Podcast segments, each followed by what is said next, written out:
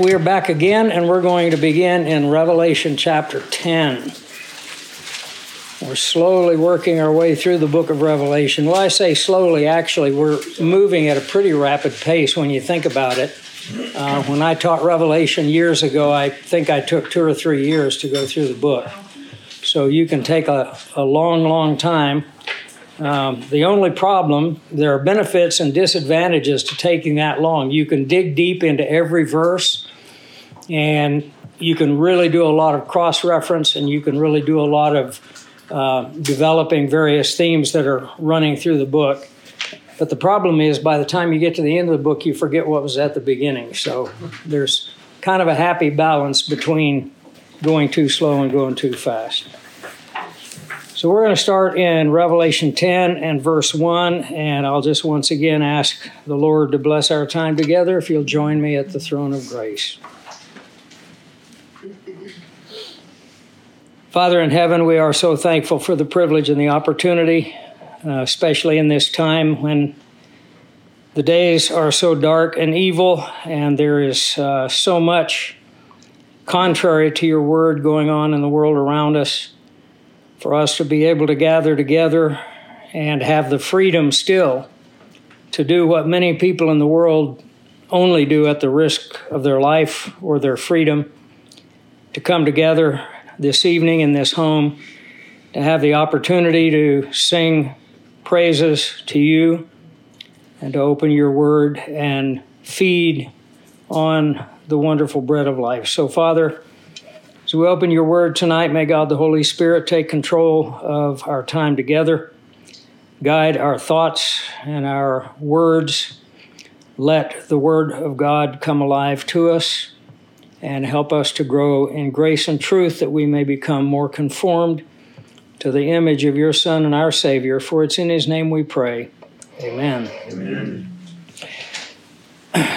In Revelation chapter 10, actually running from verse 1 of chapter 10 to 11:14, we have another interlude.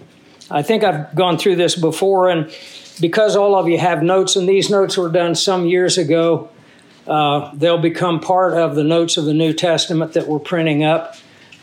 But obviously, there are things that I add as I continue to study. So, since you have the notes and a lot of references, I'm not going to try to go over all of those. You can read those, but I will try to add some things that are not in your notes, and you may want to have a pen handy to jot those down.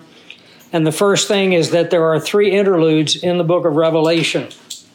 And the first one is in chapter 7, where we see the 144,000 Jewish evangelists. And then, of course, toward the end of the chapter, we see the great multitude of those that they have brought to a saving knowledge of Christ. We're in the second interlude here from verse 1 of chapter 10 through chapter 11 and verse 14. And here we have the mighty angel, the little book, and the two witnesses. Uh, it's almost as if, in the intensity of the outpouring of the judgments that are going on in the book of Revelation, it's almost as if John feels a need to give us a little bit of a break. But it's really more than just a literary technique, it's to show us things that are going on behind the scenes so that we understand why what's happening on the, on the earth is happening. And then the third interlude is in chapters 12 through 14. And here we have the woman, the Antichrist, and the Lamb of God on Mount Zion. The woman, the Antichrist, and the Lamb of God. And it's very interesting that starting at this point up until now in the first nine chapters, we've been de- dealing primarily with events, judgments poured out on the earth, things that are happening on the earth. From this point forward, we're going to start looking more at individual persons or personalities, and I'll give you a list of seven of those in just a moment. But let's go ahead and just get into the first few verses here. Uh, let me read the first seven verses here and I'll make a few comments. John says, I saw still another mighty angel coming down from heaven. By the way, where was John the last time we saw him? He was in heaven. right? He was showing us scenes of what's going on in heaven following the rapture of the church. He's now changed positions. He's back on earth and he sees the angel coming down. So I saw, saw still another mighty angel coming down from heaven, clothed with a cloud and a rainbow on his head, and his face was like the sun, and his feet like pillars of fire. We'll touch on those in a moment. He had a little book open in his hand. I take this to be the same book that we saw in chapter 5, the sealed book, uh, the title deed to the earth. He set his right foot on the sea and his left foot on the land. So you can imagine how colossal this figure appeared to John. Uh, we see angels appearing in various forms as we go through Scripture. Uh, oftentimes they appear as mighty angels, sometimes they appear as warriors, as in 2 Kings chapter 6. You'll remember when the Syrian army surrounded Elisha, he prayed that God would open the eyes of his servant so that he could see the angelic army surrounding him. And it's good for us to remember that that army always surrounds us as well. Sometimes they would appear uh, simply as individuals, maybe not even recognized as angels until the time passed. But here we have an angel that is colossal in stature and he puts his right foot on the sea and his left foot on the land. He cried with a loud voice as when a lion roars. When he cried out, seven thunders uttered their voices. Now, being a good scribe, John tells us in verse 4 when the seven thunders uttered their voices, I was about to write, but I heard a voice from heaven saying to me, Seal up the things that the seven thunders uttered and do not write them. The angel whom I saw in verse 5, standing on the sea and on the land, raised up his hand to heaven and swore by him who lives forever and ever, who created heaven and the things that are in it, and the earth and the things that are in it, and the sea and the things that are in it. We know, of course, that that's the Lord Jesus Christ, right? That there should be delay no longer, but in the days of the sounding of the seventh angel, when he is about to sound, the mystery of God would be finished as he declared to his servants, the prophets. So, very quickly, remember that Revelation is a book of signs. Uh, John tells us at the very beginning of the book that the Lord Jesus Christ sent and signified this book to him. The word signified is one of John's favorite words. He uses it a lot in the Gospel of John. It's the word semeion.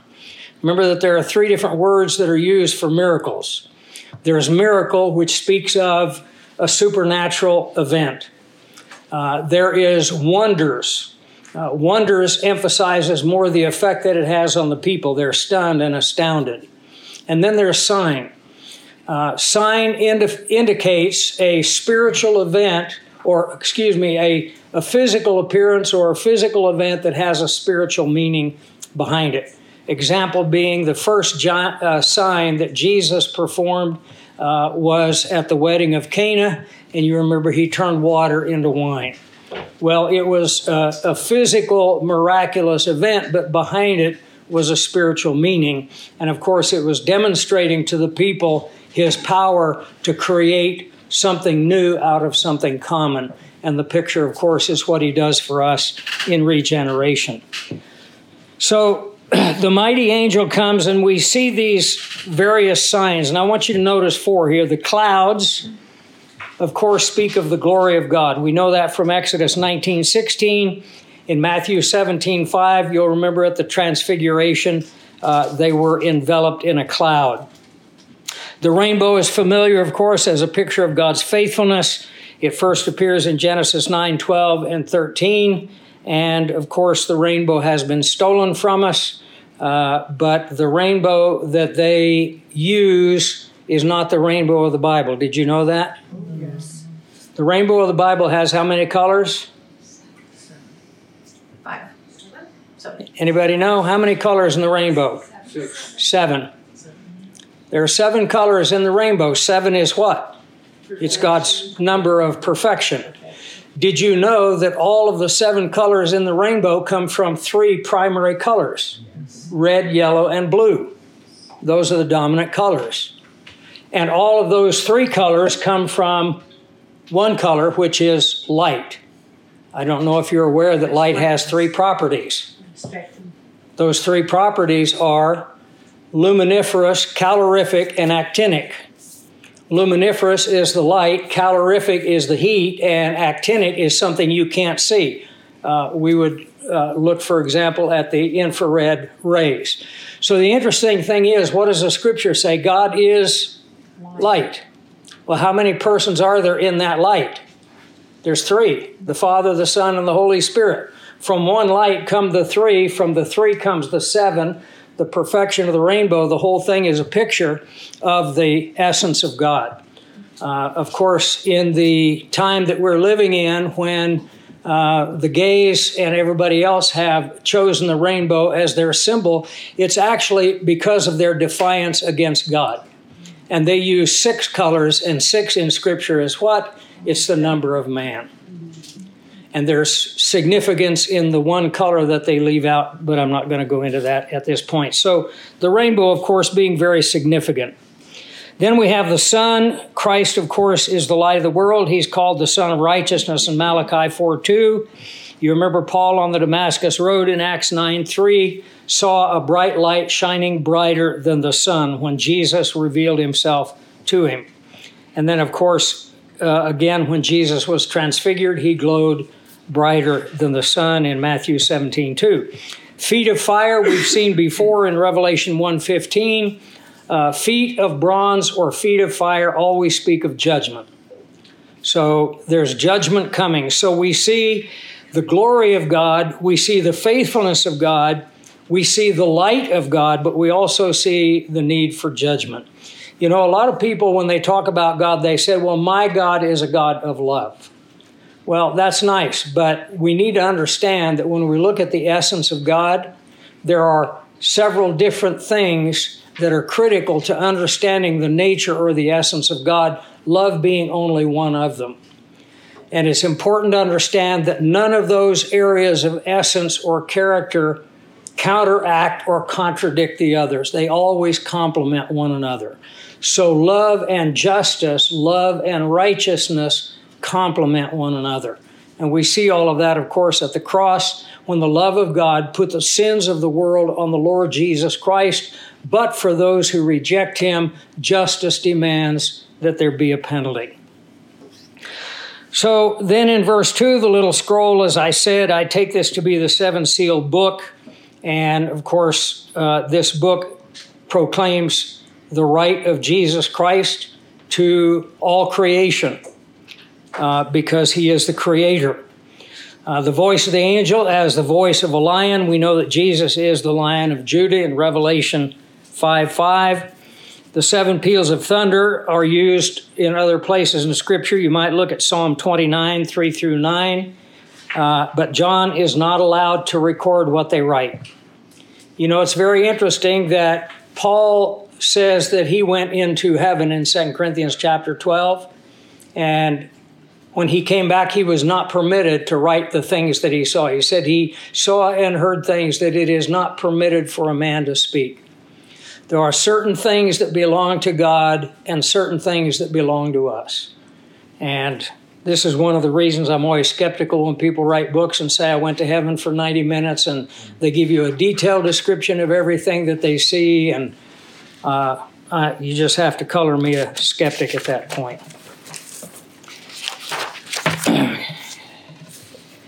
In verses 5 through 7, the angel declares that the plan of God is finished. Now, sometimes we wonder, and we always uh, or often hear people say, well, people have been saying that the end of the world or the rapture of the church is coming for years and it's never happened. Now it's no different than it was then. Well, it's very interesting that Peter tells us in 2 Peter chapter 3 that that's exactly what the skeptics would say. 2,000 years ago, he told us people would be saying, Where is the promise of his coming? Since the fathers fell asleep, everything remains as it was from the beginning. Well, it doesn't remain the same as it was from the beginning. They're forgetting the flood. They're forgetting the Tower of Babel. They're forgetting the whole history of the nation of Israel. And of course, most importantly, the coming of Christ into the world. You know, Peter Stoner took just eight prophecies of the Old Testament concerning Jesus Christ. He was a mathematician. I think I've used this illustration before. Some of you may not have been here. As a mathematician, he set out, he said, if I can disprove these eight prophecies concerning Christ, written between hundreds and thousands of years before Christ came, if I can prove that these prophecies were not fulfilled in Christ, I will be able to disprove Scripture. He was an atheist. Well, he ended up, as atheists often do when they set themselves on a project like that, coming to faith in Jesus Christ. And his conclusion was that with only eight specific prophecies the time of his coming, the place of his birth, the fact that he would come out of Egypt, that he would be raised in Nazareth, all of those things. He said, with only eight prophecy, prophecies, the chance of those being fulfilled by chance or coincidence was 1 in 10 to the 17th power. So that's 10 with 17 zeros behind it. Now, in order to explain it to people like us who are not mathematicians, he said, Let me put it in perspective for you. If you covered the state of Texas, I think he said a foot deep.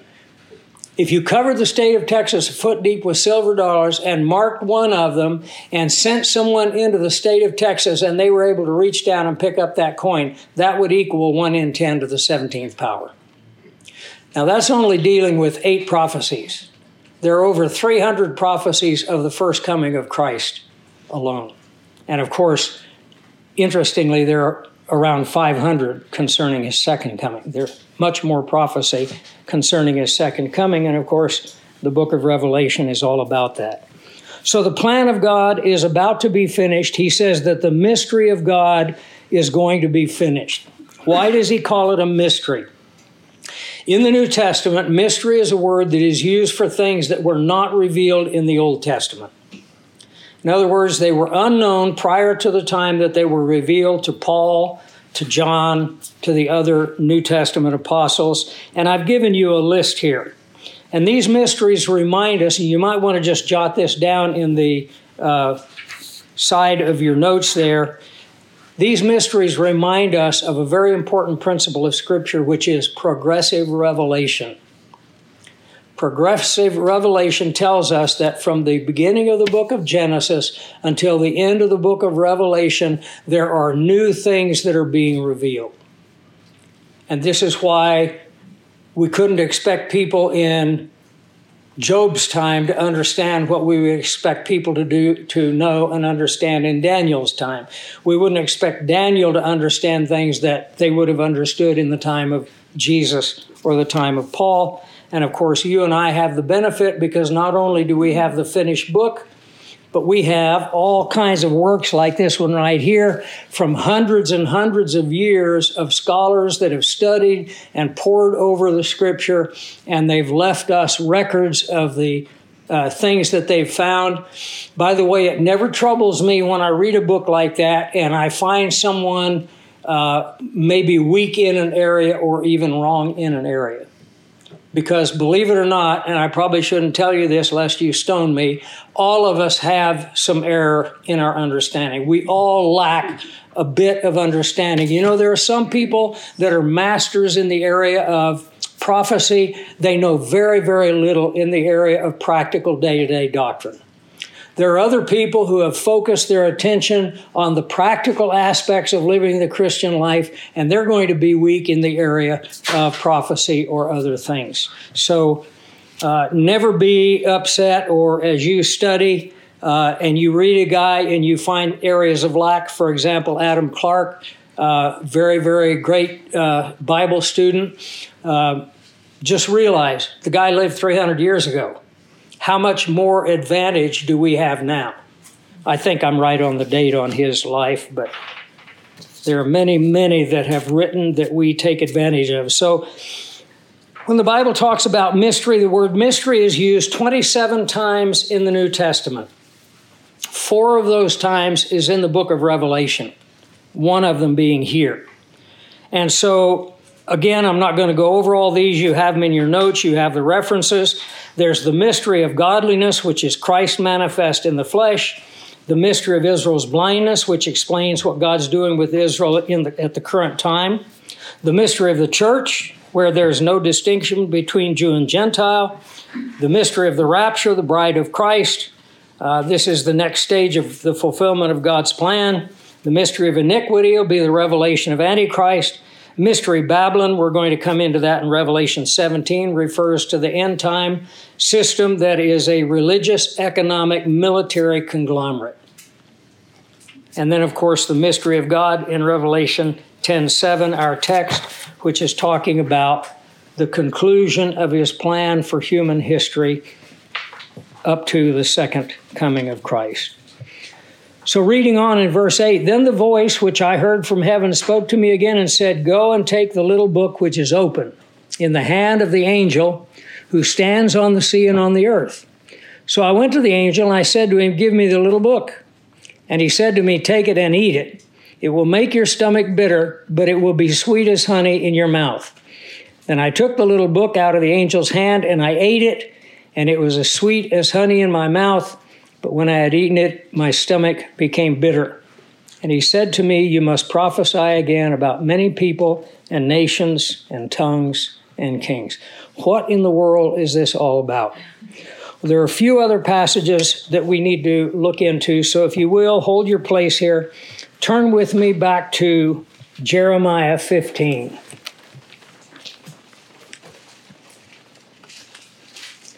As I've mentioned to you several times, the book of Revelation cannot be understood without constantly referencing the Old Testament and comparing it to the Old Testament. Jeremiah 15, I'm going to start reading in verse 15. Oh Lord, uh, this, by the way, is a passage where Jeremiah is pouring out his complaint to God. He has been horribly persecuted, he has been rejected by his own family. Uh, he lost the love of his life. He was commanded by God not to marry. Uh, one thing after another after another, his isolation, the hostility of the people against him, and he's pouring out his heart to God. So in verse 15, he says, O Lord, you know, remember me and visit me, and take vengeance for me on my persecutors. In your enduring patience, do not take me away. Know that for your sake I have suffered rebuke. Your words were found, and I ate them. Now, he's figuratively speaking about the study of God's Word. You often hear me use the phrase feeding on the bread of life. Jesus said, Man cannot live by bread alone, but by every word that proceeds from the mouth of God. So Jeremiah says, I ate them, and your word, excuse me, your word was to me the joy and rejoicing of my heart, for I am called by your name, O Lord of hosts. Other words, as I began to study the scriptures that were written at that time, once again, the principle of progressive revelation, he didn't have all that we have. But as he studied it, he found it to be a source of great joy. Verse 17, I did not sit in the assembly of the mockers. Why? Because it brought about a separation in his life. While his friends, remember, he was very young when he became a prophet. And while his friends were enjoying life and being entertained and having parties, he separated himself. I did not sit in the assembly of the mockers, nor did I rejoice. I sat alone because of your hand, for you have filled me with indignation. In other words, he was concerned about the direction his nation was going. And you know, of course, at the end of Jeremiah's ministry, the nation went into the Babylonian captivity. He says in verse 18, Why is my pain perpetual and my wound incurable, which refuses to be healed? Will you surely be to me like an unreliable stream and as waters that fail? In other words, God, are you going to be unfaithful to me?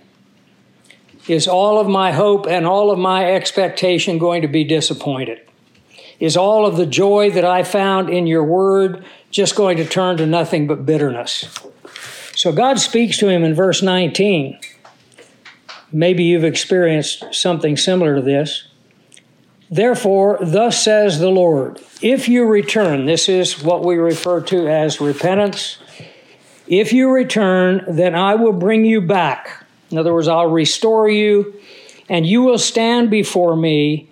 If you take out the precious from the vile, you shall be as my mouth, let them return to you, but you must not return to them. In other words, There's a time that we go after people, there's a time when we seek them, but there's a time when we have to stop, and it's only if they come back that they're going to get the truth.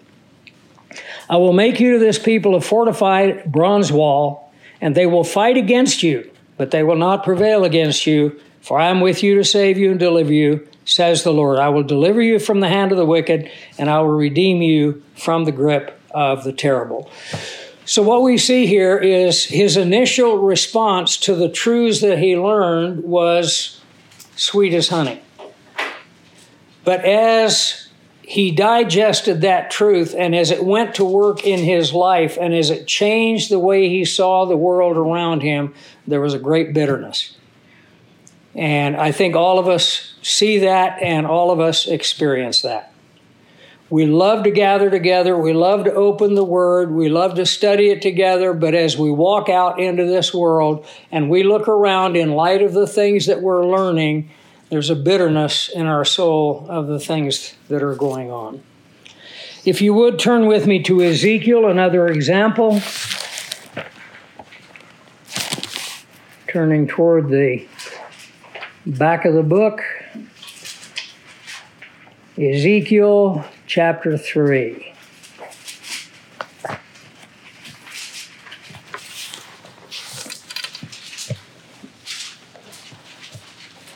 I'm actually going to back up to uh, verse 9 of chapter 2. Ezekiel says, When I looked, there was a hand stretched out to me, and behold, a scroll of a book was in it. Sound familiar? Then he spread it out before me, and there was writing on the inside and on the outside. Written on it were lamentations and mourning and woe. Moreover, he said to me, Son of man, eat what you find, eat this scroll, and go and speak to the house of Israel. And once again, the idea is that the teacher has to consume what he's going to teach before he can teach it. And it's just like the athlete. The athlete feeds the body the things that are necessary to build strength, to build speed, to build endurance, but there comes a point when that which is eaten has to be put into motion and into practice. Jeremiah or Ezekiel says here in verse 2 So I opened my mouth, and he caused me to eat that scroll. And he said to me, Son of man, feed your belly and fill your stomach with this scroll that I give you. So I ate, and it was in my mouth like honey in sweetness. You see the parallels here.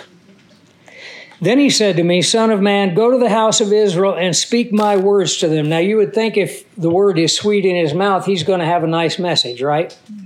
No. Verse 5 For you are not sent to a people of unfamiliar speech and of hard language, but to the house of Israel. In other words, you're going to your own people. Not to many people of unfamiliar speech and of hard language, whose words you cannot understand. Surely, had I sent you to them, they would have listened to you.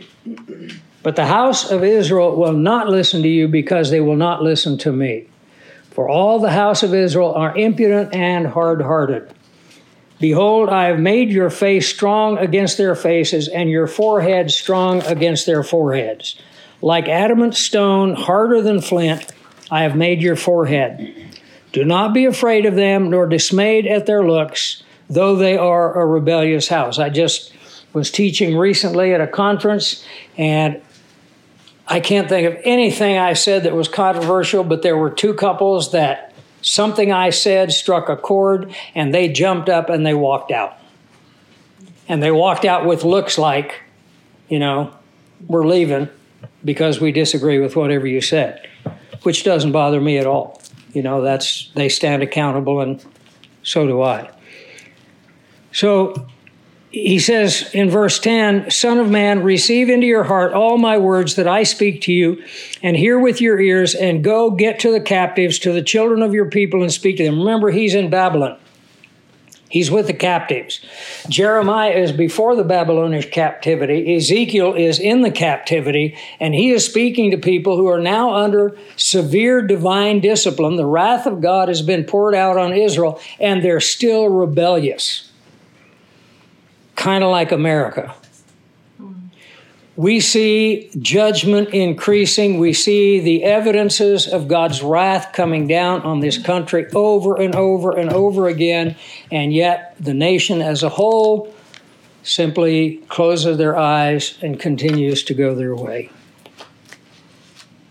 So he says, Go to them whether they hear or whether they refuse. So the point as we come back to Revelation is John is doing what Jeremiah and Ezekiel had done before him. And one other passage, I won't turn to it, but you might want to jot down Ezra 7:10. Ezra gives us an example of what a good teacher does. In Ezra 7:10 it tells us that Ezra sought to know the law of the Lord and then to do it and then to teach it to the children of Israel. He sought to know it, then to do it, and then to teach it. You know, isn't it interesting? When John, when uh, Luke begins the book of Acts, do you remember how he begins it, talking about the ministry of Jesus? He says, "The former treatise, speaking of the Gospel of Luke, I have written, O Theophilus, a nobleman that he was sharing the gospel message with, of all that Jesus began, what's the next words? To do and to teach. To do and to teach. We do first, then we teach. Right? So Ezra is an example of that to us. That brings us to chapter 11. If we can cover the next 14 verses, I'll be happy. We'll be through this particular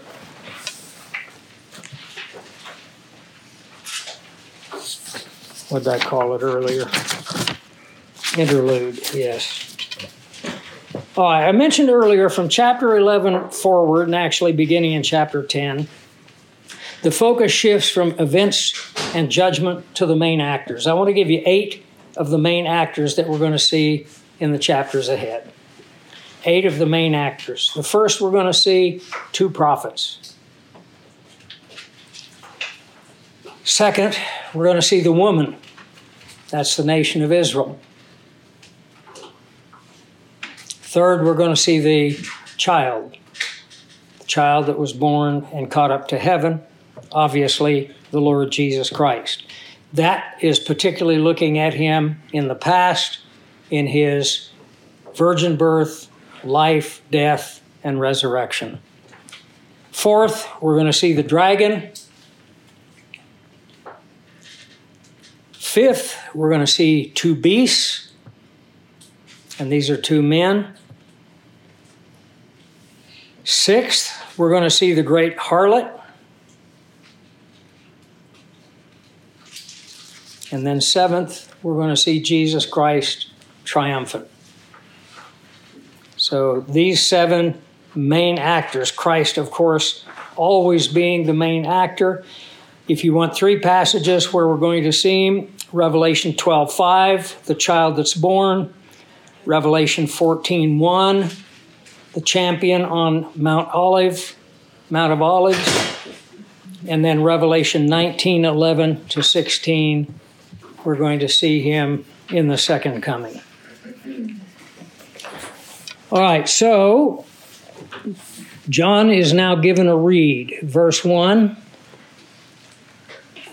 Then I was given a reed like a measuring rod, and the angel stood saying, Rise and measure the temple of God. I want to just point something out here. There are two words for temple in the New Testament. Hieron I can write them in English.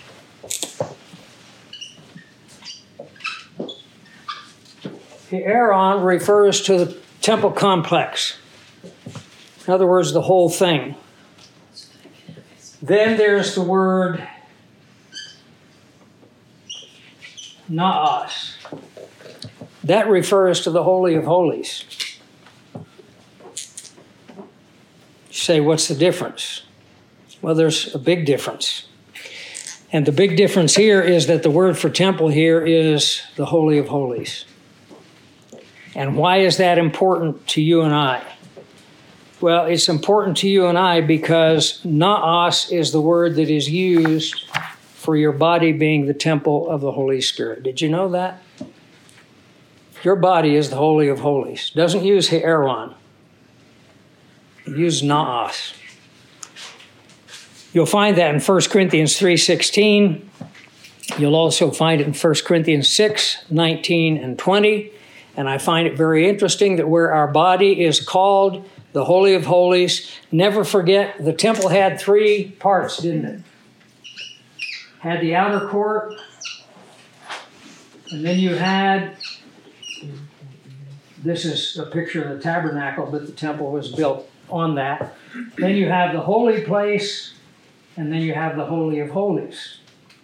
Many people could come to the outer court. Only the priest could go into the holy place. But only one went into the Holy of Holies because that was the place where God dwelt and the only one allowed in there was the high priest on the Day of Atonement. When you stop and think that at the moment of your salvation, God created in you, as we're told in 2 Corinthians 5:17, a new creature in Christ. If any man is in Christ, he is a new, literally a new creation. When Paul talks about the new man, this is what he's talking about. But the outer court is analogous to our body. And everyone can see our body, it's open to the world. The holy place is analogous to our soul. Not everyone sees our soul. We don't reveal ourselves to everyone.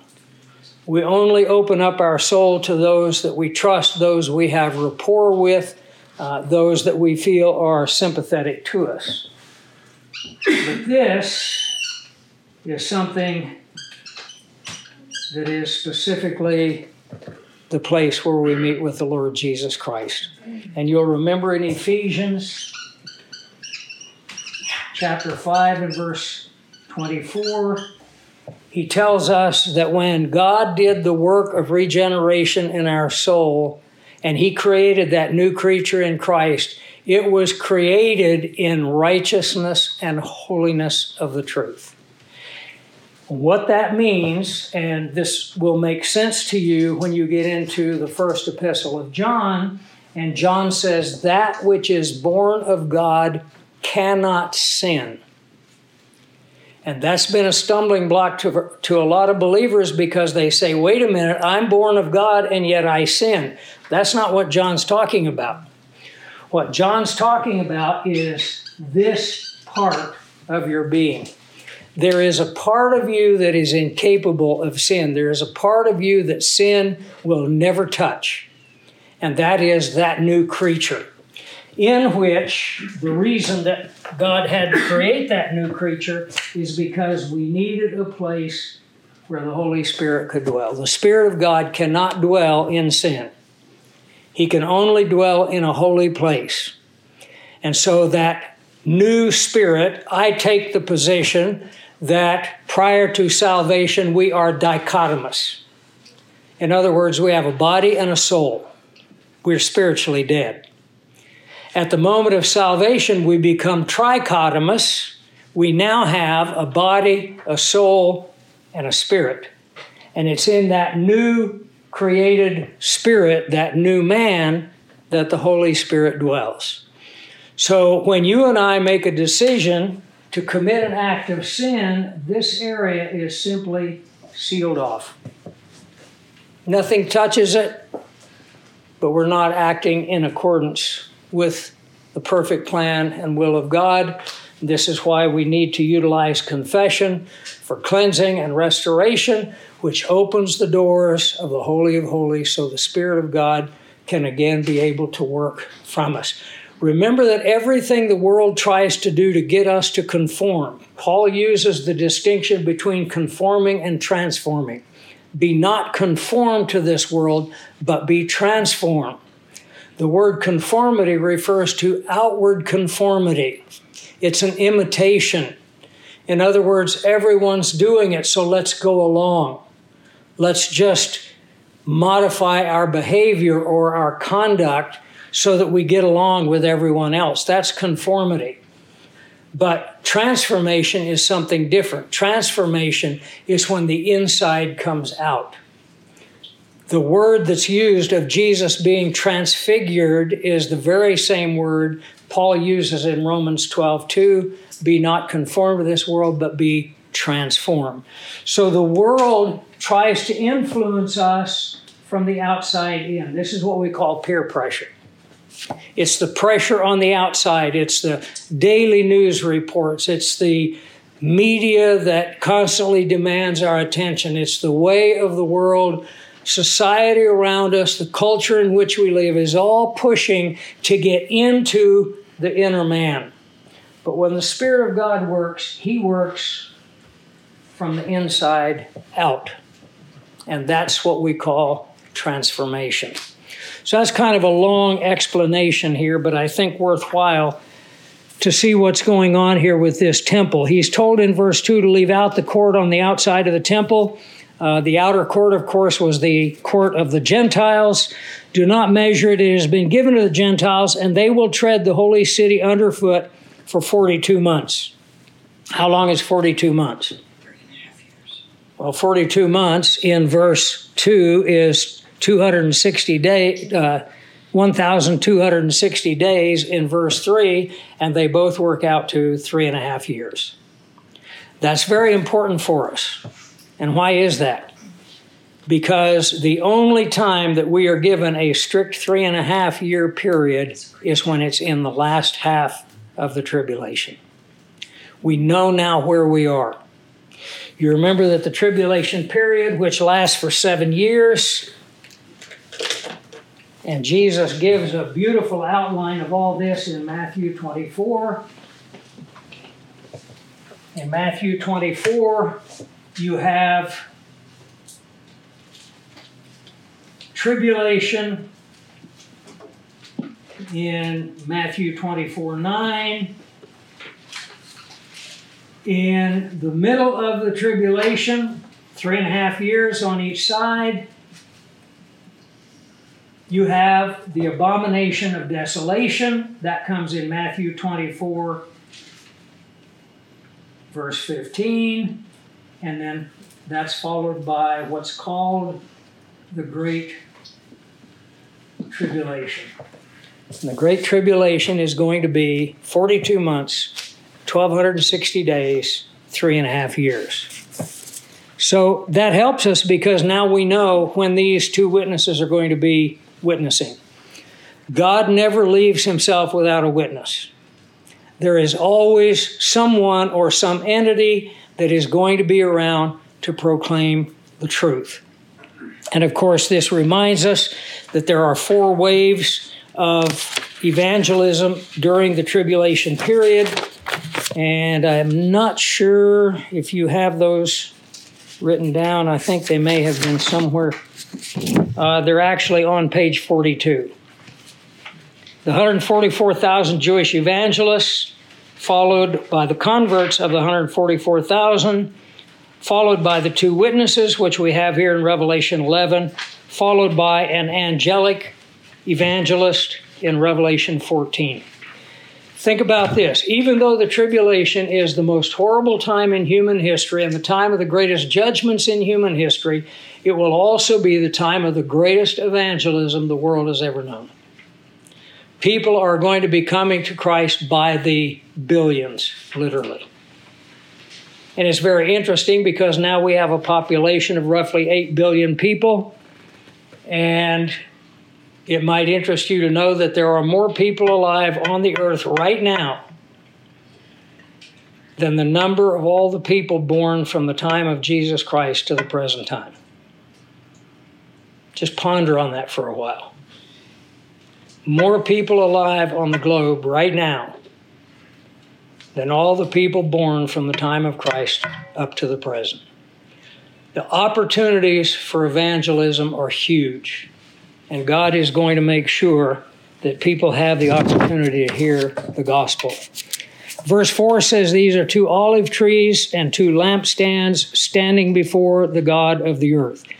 Uh, if you go back to Zechariah uh, chapter 4 up through verse 11, you'll see that this picture has been used before. It was used of Joshua the high priest and Zerubbabel the civil leader. Uh, they were called the anointed ones, or literally in the Hebrew, the sons of oil. And so we have two witnesses that are now the olive trees and the lampstands standing before God.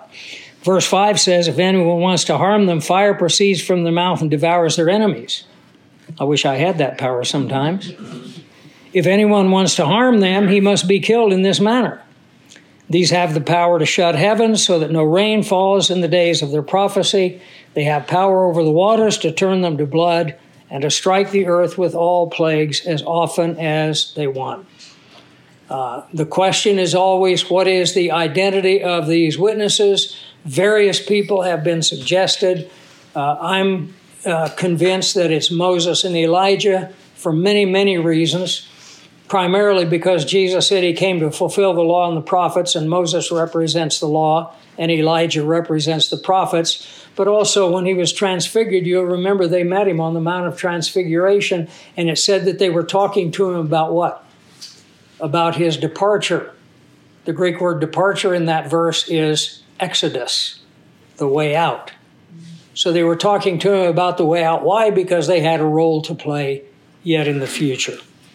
Uh, if you hold to other views, uh, we won't argue about it uh, because they're not named. So we, we're just satisfied with that. I want you to notice very carefully, and this is important because Nan and I think of this every time we go on a mission. You know, I've had so many people go with us on mission trips, and some have done extremely well, and some have surprised us and done far beyond what we expected. Uh, quite frankly, some have been an absolute drag. But I always tell people if you want to go to us, prepare to die. Don't go, go with us if you're not willing to lay your life down. You know, we hear all the time that there are closed areas where you can't take the gospel. That's not true. There isn't a closed place on the face of the earth. There are just places where it's costly. There are places where it's difficult, where it can be very risky. But there has to be that willingness. If you're going to go, you're going into harm's way. You put yourself into the hands of God. You trust Him to put that hedge of protection around you. But we know something, and it relates to us right here in verse 7.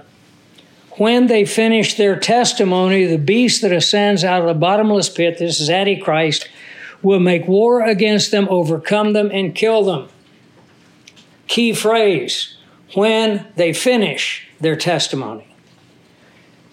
The believer pursuing the plan of God is invincible until their work is done.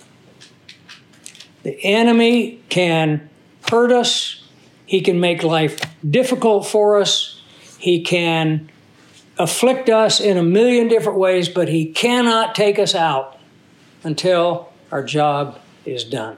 When the job is done, it's time to go home.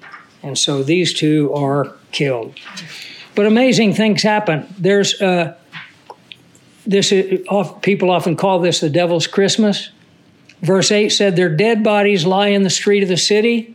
Which is spiritually called Sodom and Egypt. It's a reference to Jerusalem.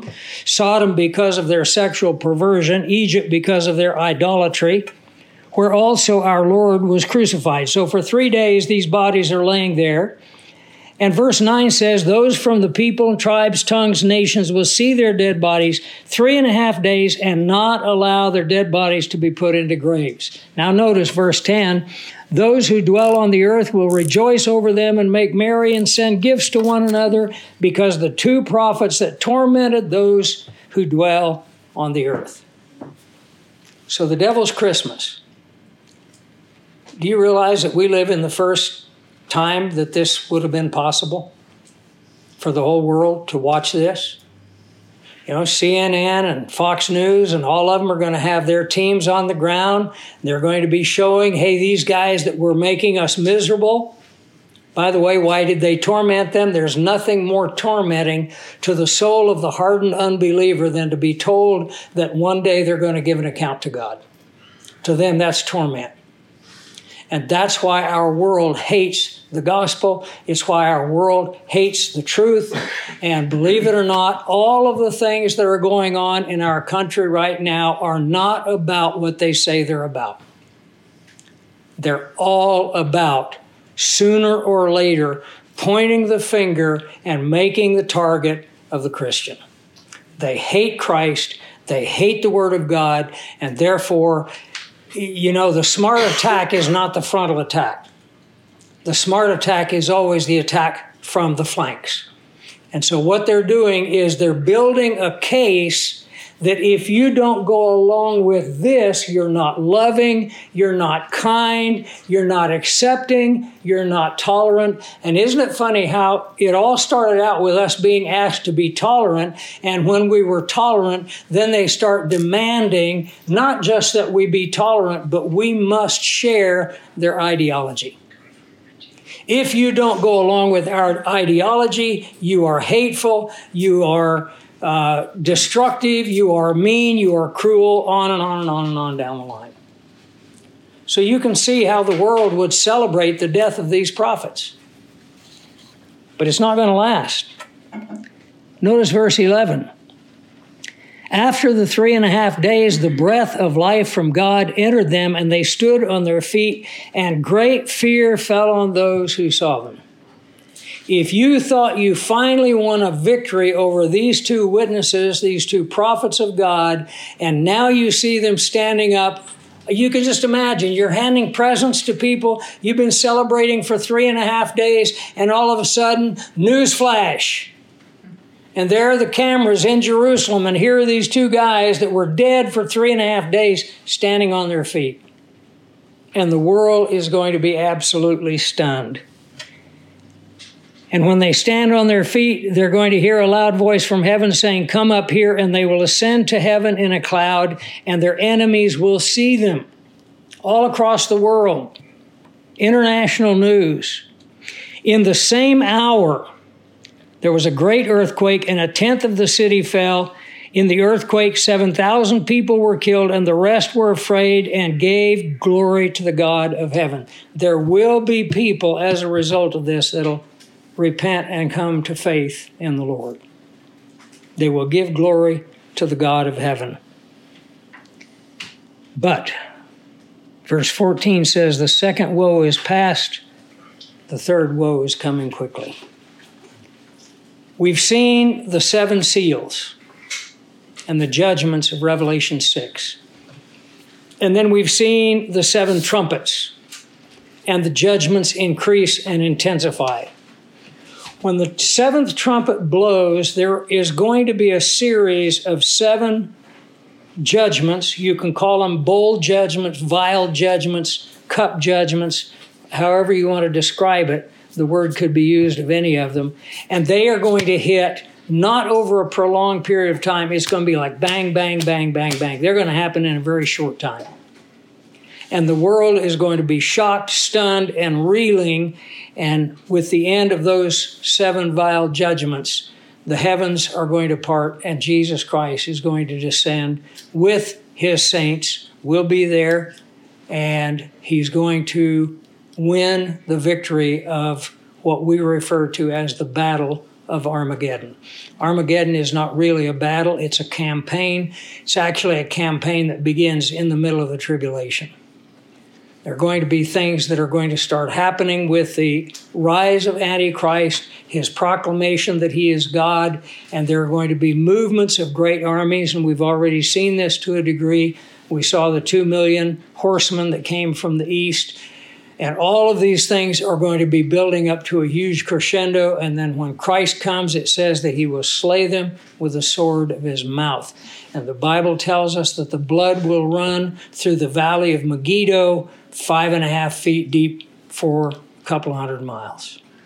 Uh, we have stood, maybe some of you have been there, uh, on the hill of Megiddo and looked out over that plain that even Napoleon stood on and said this would make the greatest battlefield in the world. And it will. And when the multitudes of armies that will gather from all over the world in that place are suddenly slaughtered in a moment of time, you remember in the first Indiana Jones movie when they opened the ark, and you remember that the guys that were standing there, their flesh started melting off their frame. That's what it's going to be like. I thought they did a pretty good depiction. And then, of course, Christ is going to return. And this is why you and I should never allow events of our time to get us down. You know, we often say jokingly, but we should say it seriously. We've read the end of the book, we know the end of the story. And that should strengthen us and sustain us and give us hope and confidence and encouragement because how many warriors have gone into battle and fought and laid their lives down in the hope that after they die, their father, their mother, their wife, their children would at least live in freedom. They were willing to lay their life down. For you and I, we may not see this happen in our lifetime, but we're going to be back and we're going to experience to the full and enjoy to the full the judgment of all evil and the establishment of the reign of Christ on the earth. So always keep that hope in front of your eyes. Never let yourself become uh, discouraged and downcast. I know it's hard, uh, sometimes it's very difficult, but uh, the more we fill our soul with God's word, uh, we may suffer the persecution, we may suffer the rejection, that's the bitterness, but there will always be that sweetness uh, in the soul when we take in God's word and depend on it. So we made it through the interlude, and when we get back from our next mission, we'll be getting ready to move into chapter 12, and we'll continue our study. So, Father, thank you for the time we've spent together this evening. Bless the things that we've studied to our hearts and souls. Keep us always looking upward.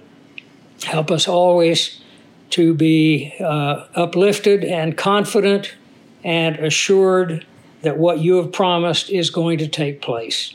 However, many difficulties and hardships we may go through in this life, we know the end of the story. We know that we will be victorious and we will share in that glorious return of Jesus Christ. So keep us uplifted, encouraged, and strengthened in that, we pray. In Jesus' precious name, amen.